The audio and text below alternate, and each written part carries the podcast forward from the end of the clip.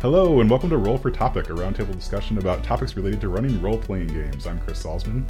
And I'm Andy Rao.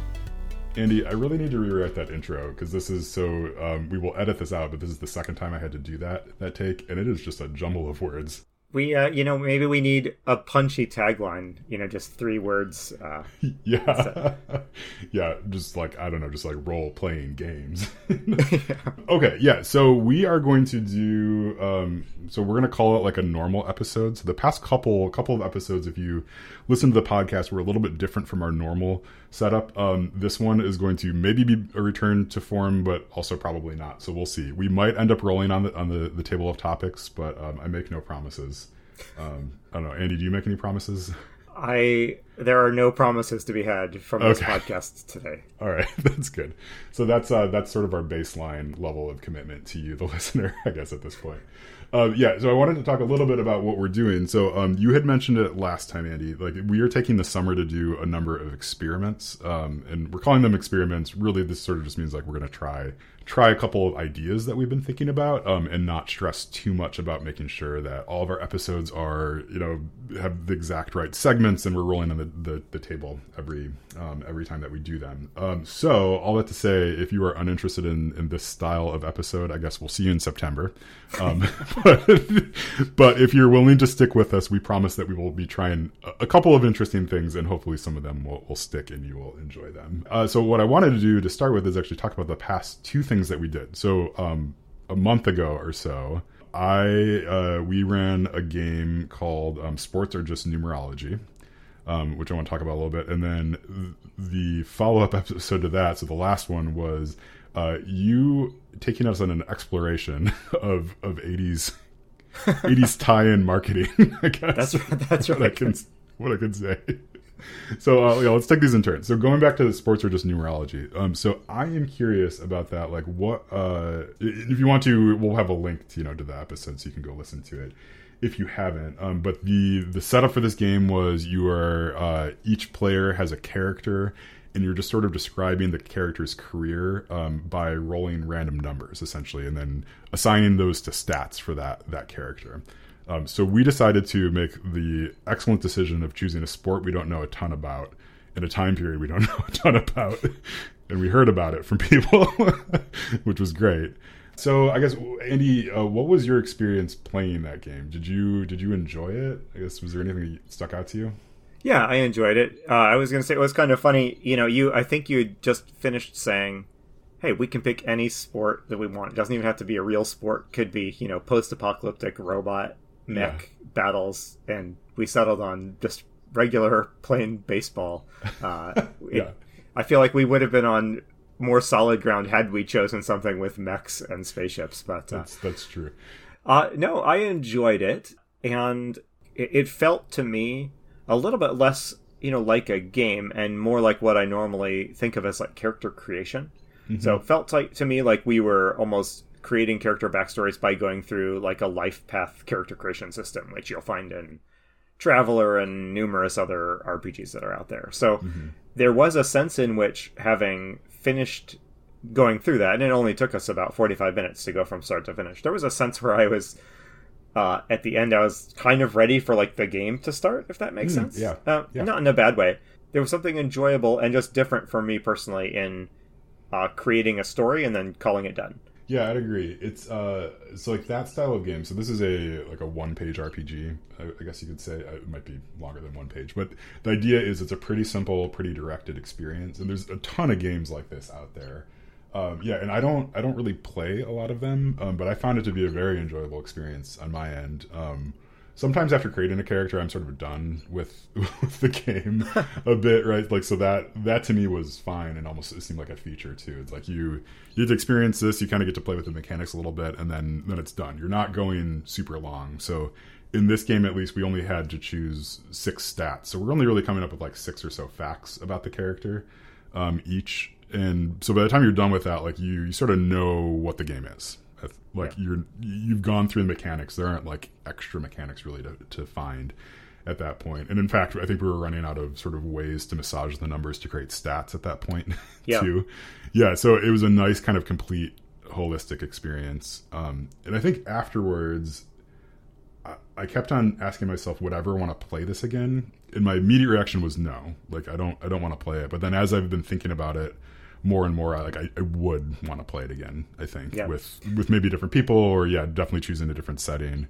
Yeah, I had similar thoughts. I I would enjoy playing it again, but if I did, I think I would want it to attach it to something else or incorporate it into something else. So, you know, I mean, just a simple way would be to use that method for creating a uh, a like adventuring party's collective backstory uh, and and kind of mapping out uh, in one session the different you know common uh, points of commonality that the characters have with each other. I think that would be fun.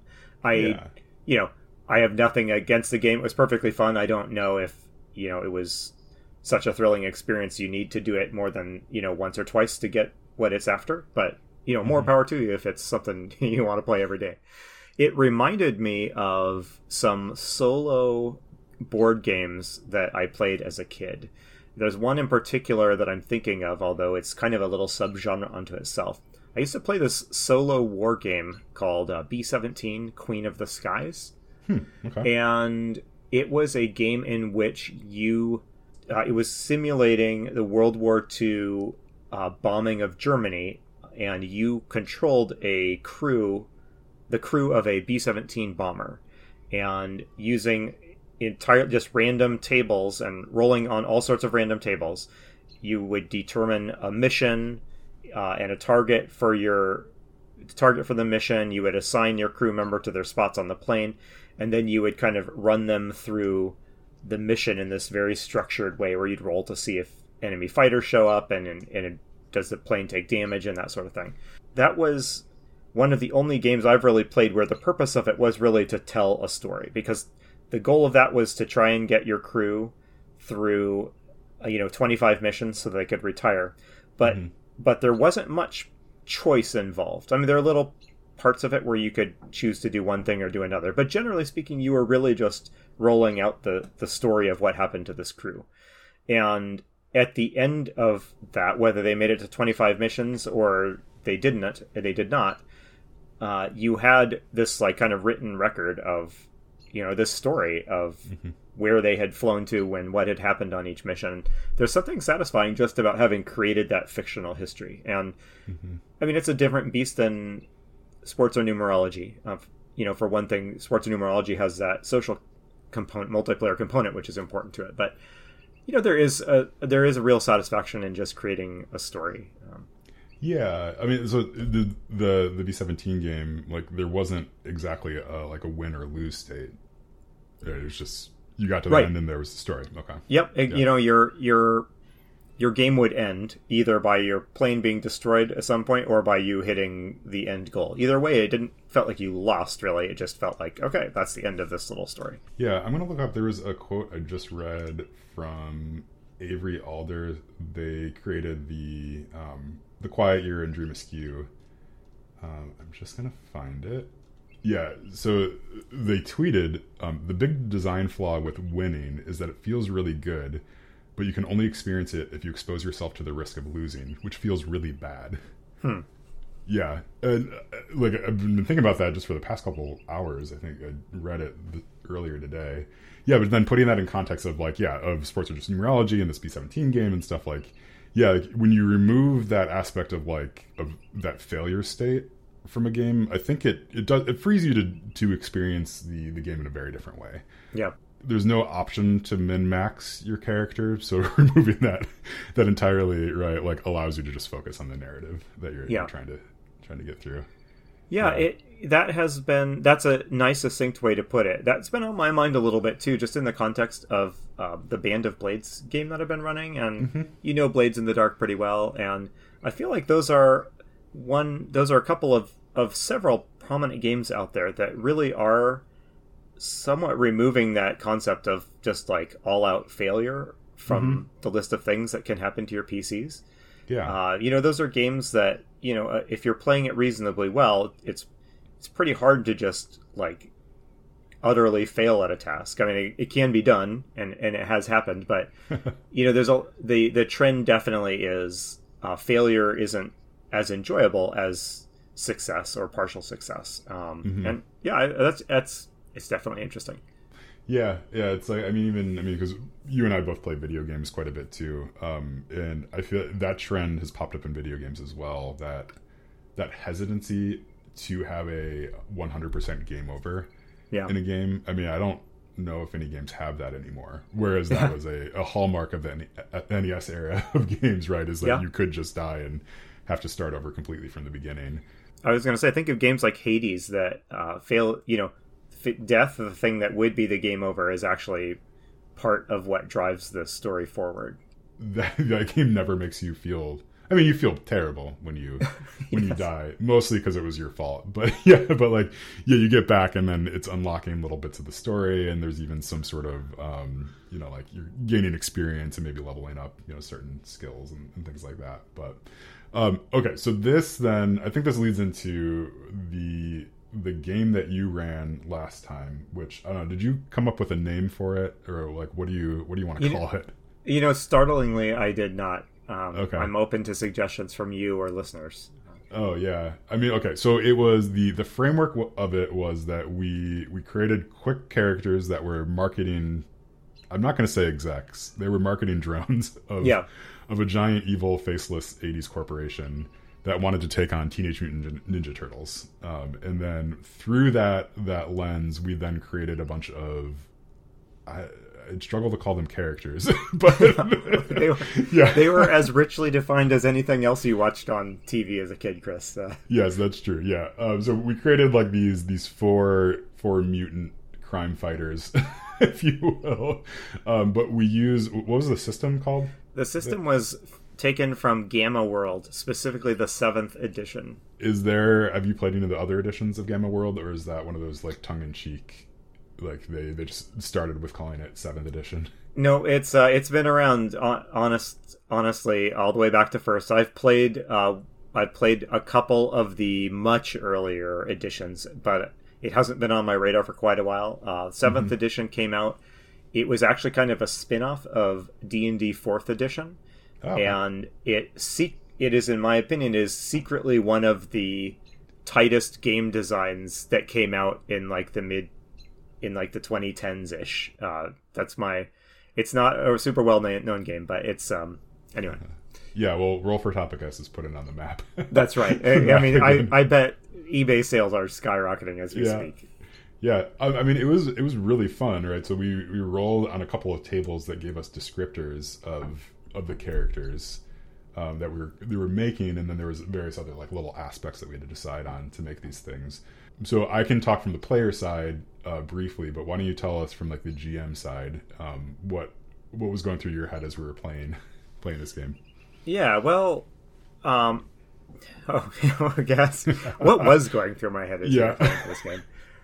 Mostly, so I was mostly I I adore that method of creating a character concept by taking two random terms and mushing them together. I, I love mm-hmm. the creativity that comes from that. Depending on what you roll on those tables, you know, it can be a, a real easy no brainer character concept that comes out of those two elements.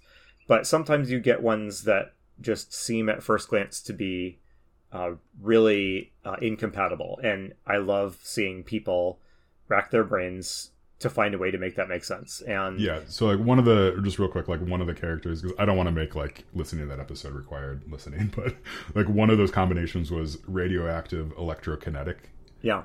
You know, it's like you know, so we're rolling this on a table, and it's you know, as the player, like, what are we, what do we do with this? Yeah. So I I honestly that was like the entirety of the idea was to have an excuse to make to watch you guys go through that exercise. The rest of it just kind of came to me as I was thinking about how to make you guys create some characters. So, also, I mean, I actually love character creation just in general, and it's something. I, it's such a big part of gaming. It's something I've kind of wanted to explore on this show somehow, but mm-hmm. it's also I you know it seems like it'd be really boring to listen to other people create a character unless you can really spin it in a particular way. So this was also an attempt to find out if we could take the that creative part of character creation and make it interesting to listen to. Which I, mm-hmm. you know we, we got enough feedback to suggest that it wasn't a total failure. yeah, yeah, I don't think it was a total failure. Yeah, it is. It's. interesting. I think we will. We'll probably try some other stuff like that. But I think the so like the broad advice I would say probably to GMs who are listening to this is to not shy away from making character creation part of your your like your actual campaign. Yeah. because that was super fun. You know what you walked us through, and I think if we were doing like D and D Pathfinder style characters, it might not have worked as well because there's just there's too many decisions that you're making. Yeah. But for simple stuff like this, like absolutely, yeah, like this was this was great to do at the table collaboratively together.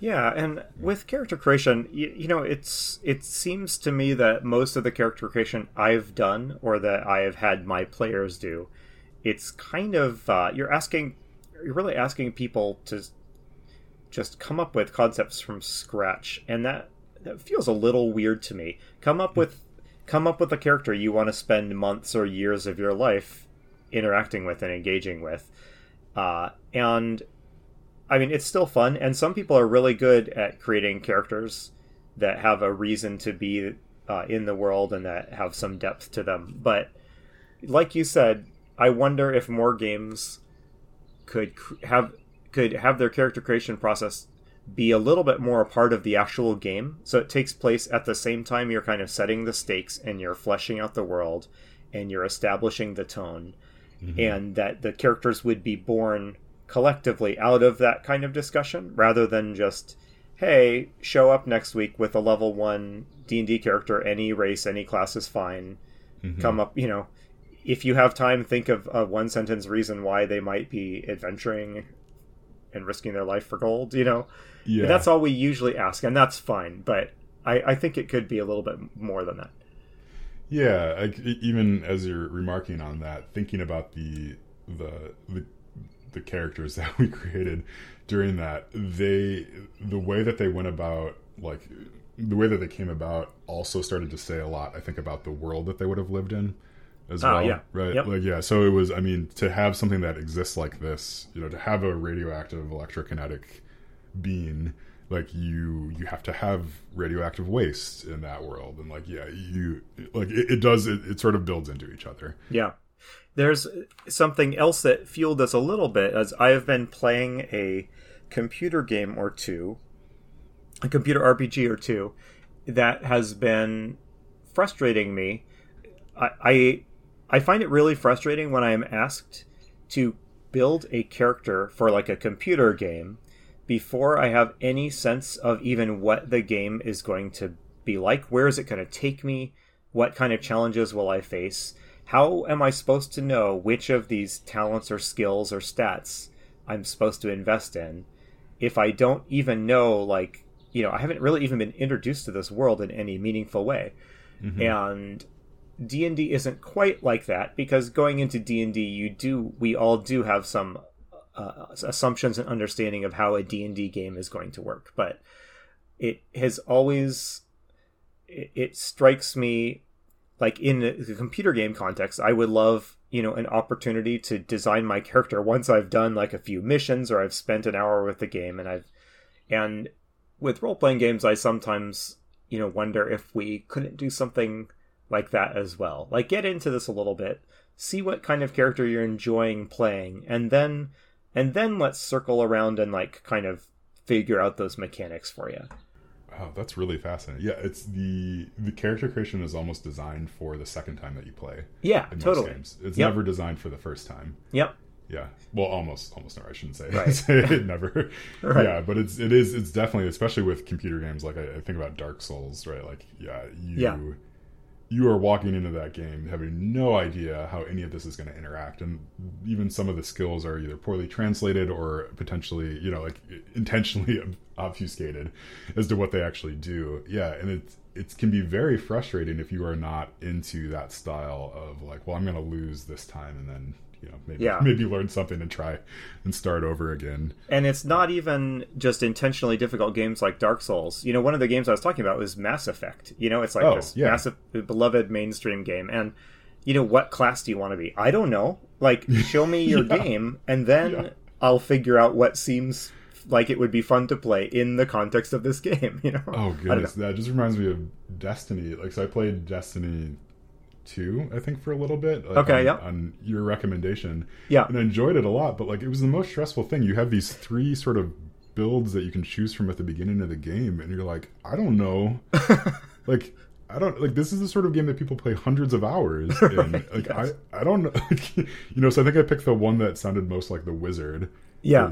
you know that's that's gonna be my default. Like yeah, yeah. Anyway, but yeah, I mean, I think that is that is a really good point. Like there there should be some way to play play D and D for like an hour that gives you enough of a like an overview of of what the characters could do. You know what these different classes could do. yeah, Um, that you can then go back and make an informed decision.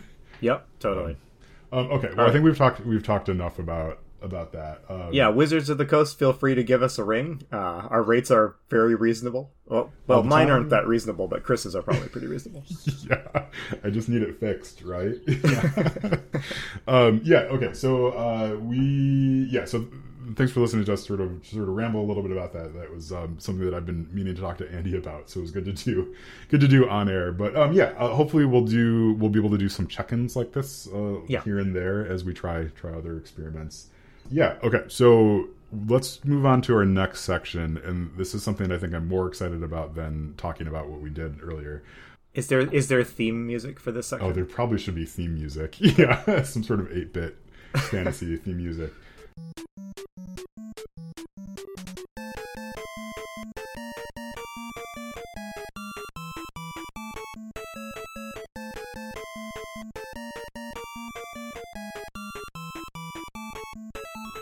Thaco came up recently in a conversation that we were having. Um, so Andy, I do not know what Thaco is. I've tried to read about it. I think I've even played like D and D video games that have used Thaco as the way to Yeah. determine stuff in the background of, of how I'm going to hit, and it doesn't make any sense to me whatsoever. So on air, I'm going to make you either explain it or walk me through it. So Okay. I think this is this is something that should be recorded, both for me to show my own ignorance, but then also for you to show yours. I guess. yes, I was going to say. So I played. So Thaco is most associated with second edition Dungeons and Dragons, and I did play a lot of that back in high school. But I also haven't played a game that had Thaco in it, um, it since high school. So we will be testing my memory here. Yeah, this is So- this is it stands for uh, is it it's two hit armor class zero. Yeah, but you know we have to start even earlier than that, and I need to talk to you about your pronunciation because I actually don't know what the pronunciation is, but uh, I say it Thaco, and I'm gonna need you to say it Thaco because Seiko. yeah, I don't know.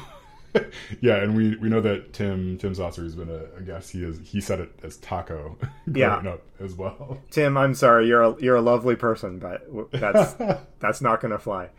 Okay. So okay, uh, two hit armor class zero is what it stands for, as you say. Yeah. And so this will be interesting because I have long found it a little annoying that Thaco Thaco. See, now you have me. Now you have me wanting to say Thaco, and I'm upset because It's it's the correct pronunciation. it's it sounds it rhymes with wacko, and that's Yeah. not gonna it's not gonna fly. Okay. Okay.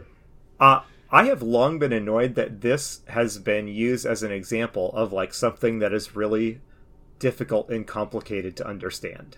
Mm-hmm. So while I don't judge anyone for finding it difficult to understand, I will be interested to hear from you. I want you to like raise your hand at the point where this becomes difficult. Okay? So here is Thaco at its most simple, and I'm going to explain it to you the way I would explain this to a player who showed up, a noob at my gaming table. And I handed them their character sheet, and there's a number on it that says Thaco, and there's a number on it. That is the number you need to roll to hit a monster. Okay. Okay? That is That seems easy enough. that is so that is at its most simple. So to hit if a if you are playing a game and a, a goblin shows up and you want to attack it, you need to roll your twenty sided die and roll equal to or higher to your Thaco score. Oh, it's equal to or higher. For some reason, I thought it was equal to or lower. I'm pretty sure it's equal to or higher. Okay, all right. Well, But- I mean, I'm not. but- I'm not like questioning you. Like again, I'm the noob at your table who's No. never played D and D before. Right, right, So, yeah. so I have a number like a ten. Like, like Yes. So Thaco is ten, and there's a goblin who shows up, and Yeah. I want to hit it. So I'm gonna roll a d20. yes, and if you roll a ten or higher, you hit the goblin. Okay, Okay, right. so let's, like, let's let's like please please like let's just narrate this. Okay, so Okay. I um uh my human fighter um Victoria is is facing off a goblin. Like uh GM, I would like to swing my my two handed sword at it. Yeah. All right, Chris. Well, take a look at your character sheet, and uh, up in kind of the middle center, there's a field called uh, Thaco. Stands for two hit armor class zero. I need you to roll your die. The the twenty sided one is the big one with all the sides, Okay, and you need to right. roll that number or higher to hit the goblin. Okay, I rolled a twenty. Is that good? Oh yeah, so you complicated it now by by getting a critical hit there. But yes, all right, you're all good. Okay, so we're you're through. That's Thaco 101, but now we're going to move on to Thaco 102. Okay, Okay. so you I can already tell you're saying, but Andy, not all monsters are equally hard to hit. That is exactly what I'm saying in my head. Okay, see, I knew it. I can. I I know you. I know you well, Chris. So, uh, monsters have a number called armor class assigned to them.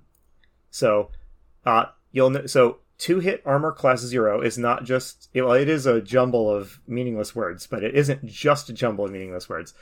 That is the number you have to roll to hit a monster that has an armor class of zero Okay. if you want to hit a mon and if a monster shows up that does not have an armor class of zero, you have to do a little math. And that math is you take the monster's armor class. So let's say that that goblin, well, you take the monster's armor class and you subtract it from your Thaco. Oh. Okay. You have an armor. Let's say for the for purpose of our example, you have a Thaco of ten, and the mm-hmm. goblin shows up, and it has a an armor class of eight. Mm-hmm. Chris, what do you need to roll equal to or higher than to hit the goblin? Is okay. So this is where is it 18? It's uh no, it's two. Okay. So you Well, take that you, sounds s- like that made it way easier then, right? you you start with your Thaco okay. and you subtract the armor class of the thing you want to hit. Okay. So it's eight. So I have to roll two or above in order Yeah. to hit it. That seems way easier than if it wasn't wearing armor. Yeah, the example numbers I've I've chosen here are are weird, but Oh. Okay. so I I'm gonna I have more to explain, but I want to know if you grasp this concept. Like so, Chris, like here's your this is the final exam in Thaco 102. Okay. You have you have a Thaco of 14. Uh, A phase spider shows up with an armor class of two. What do you need to roll equal to or higher than to hit it? A 12. Yes. Okay. Good. You passed flying colors, Chris. Okay. Okay.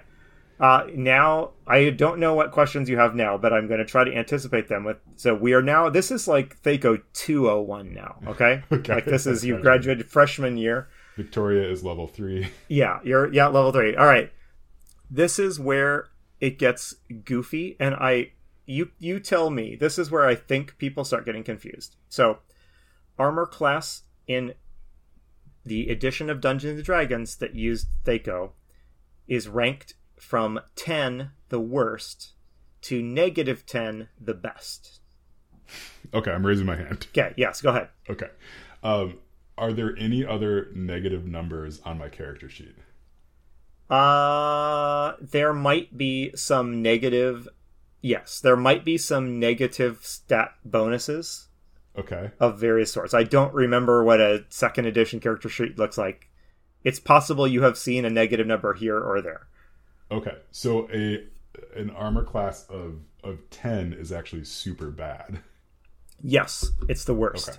So, Okay. so just to to think about this, and something with an armor class of ten would be, yeah, it would be the easiest thing to hit. Uh, okay, so it'd be the easiest thing because of my my Thaco Thaco Yeah. was was 10 and it had an armor class of 10, then it just anything would hit it. Yes, exactly. Okay. But if it had armor class of negative 10, then only a 20 would hit it. Correct. So yeah, that I was gonna save that for uh Thaco 202, but Oh, well, I'm a brown noser. so- okay, yeah. Well, all right. You're you're in the the honors AP section of this course, young Chris.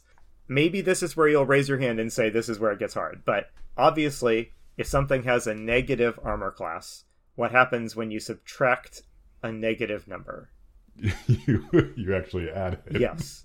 Okay. So, uh, so Chris, you have a Thaco of ten, and you're fighting, uh, you're fighting whatever, a, a, a an evil anti paladin that has an armor class of negative five because of all that sweet armor. What do you have to roll to hit it? uh, I have to roll 15 Yes. to hit it. Yep. I, I should note. So when you roll, you would then, you know, if you have like a plus five of Holy Avenger Sword, you would add that to your roll the same way you would do in other editions of D and D.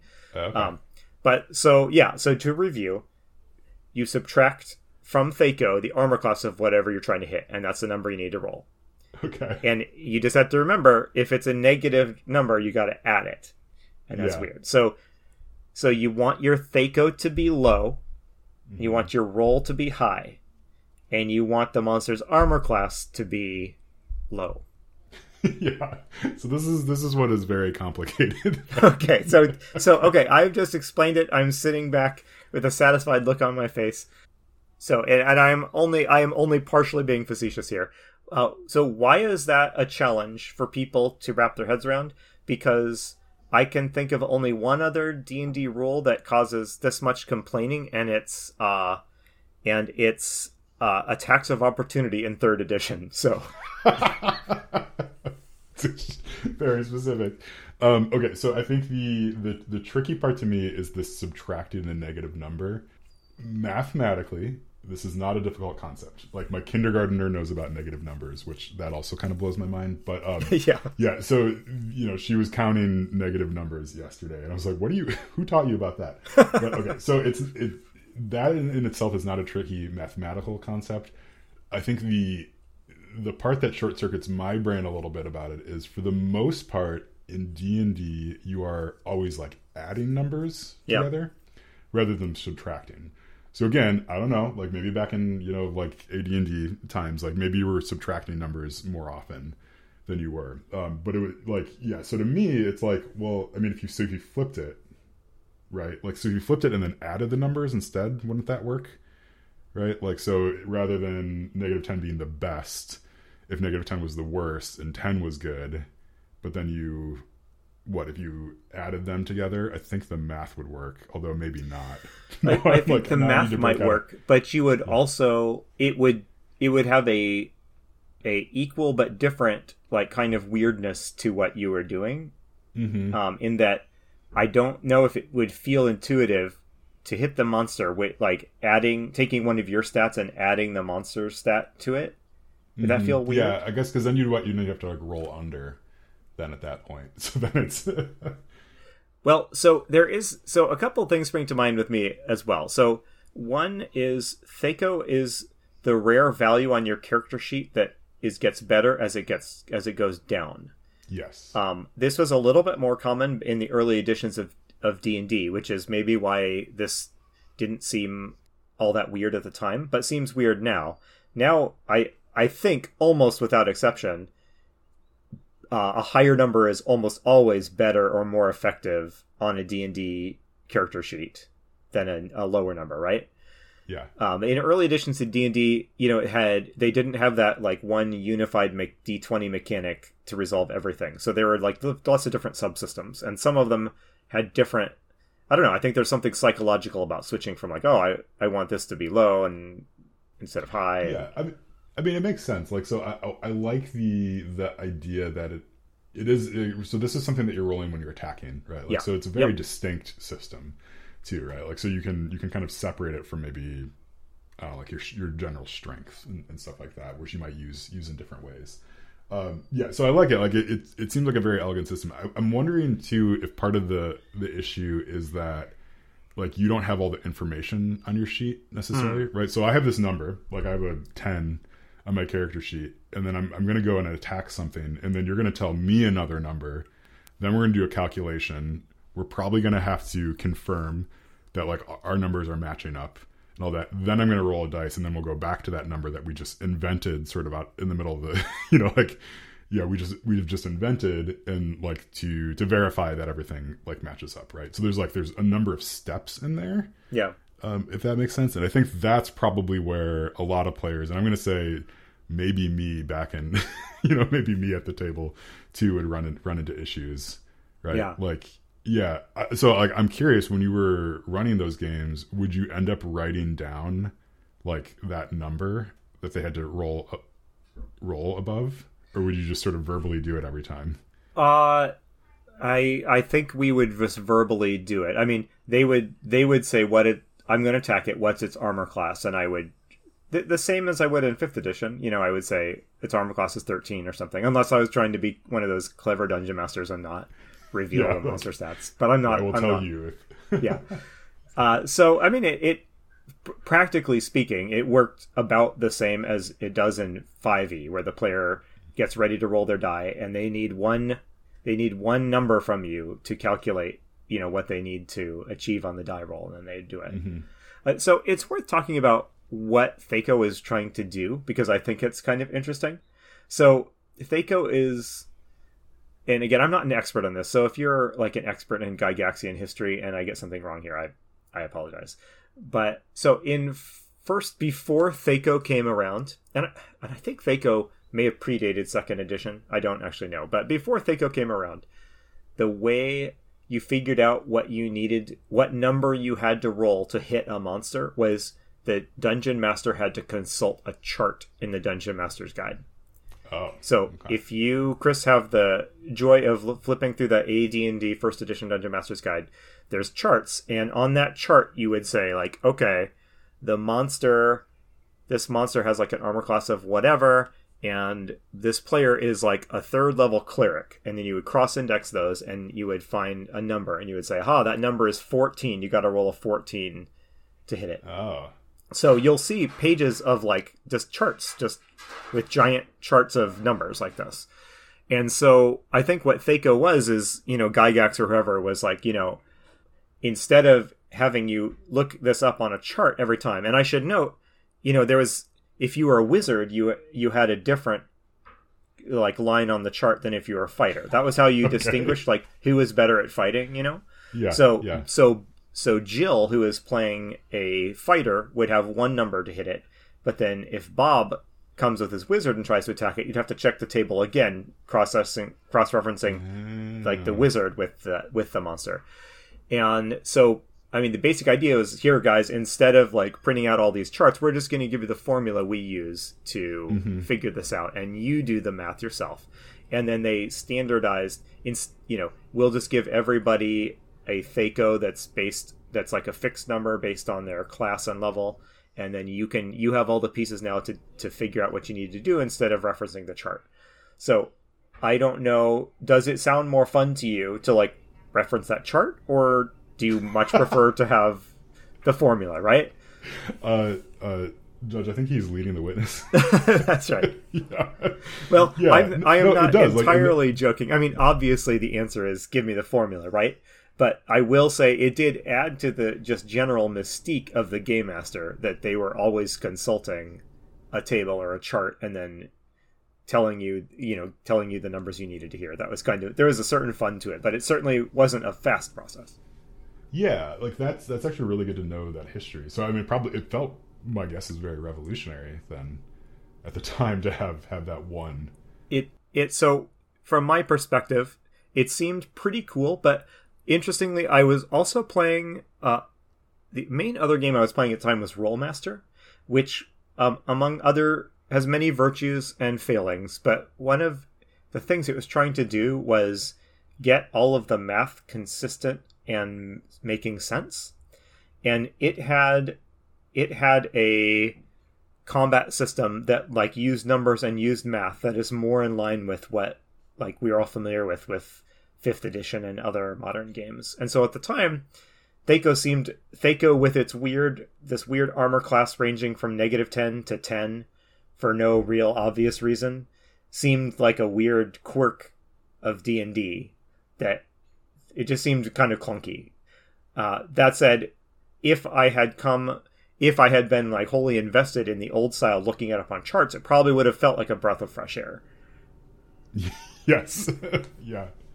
Um, okay, this was really great. Thank you for walking me through that. That actually makes it it makes more sense. And I think the the issue, and you alluded to this, the issue is that to hit armor class zero is just a word soup of like nonsense. Yeah. Right? Like they could have come up with a better way to to classify that. Yeah. Like I don't know, like maybe call it like, you know, to hit and then the other person's number rather than armor class is like hardiness or like you know Yeah. yeah so, some other other mechanism of saying like hey you're going to subtract whatever this number is You Yeah. know, subtract this number and like yeah if it's because you know they're really hard to hit so it's like it makes it 10 times harder right? It's 10 harder.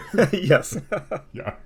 All right. Well thank you andy for um, talking me through that that little bit of history. Maybe i will use it someday. I don't know. I think so right? Because like i've been trying to put off buying the ad&d dungeon masters guide um, lately. Like I've, I've actually like had it in my cart on Noble Knight and been like oh, i don't really need this. Do i really need to run an ad&d game? And i think i do at some point. So Yeah. we'll, we'll see how that shakes out I can Um, say you will find it, it. It is a genuinely enjoyable read. I, I don't really think that it produces a very playable game, but I heartily, I without reservation recommend that you read it.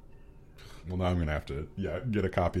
yeah, I, ha- I have the player's handbook, and I've read that thing cover to cover, and it's just, it's, it's so poorly laid out, but it's like, it's clearly a labor of love. yeah. yeah, yeah, by both the the author and the person that edited it. So Yes. um, okay, all right. Well, we should wrap up there. Uh, this has been been really good. Yeah, so we we managed to talk about ourselves for a lot uh, a lot of it, and then um, learn a little bit about gaming history as well. yeah. All right. Um, yeah. You got any other parting shots? no. I don't think so. Okay. All right. Well, thank you so much. Um, I have been Chris Salzman, I've been Andy Rao. and remember, if your players are having fun, you're a great GM.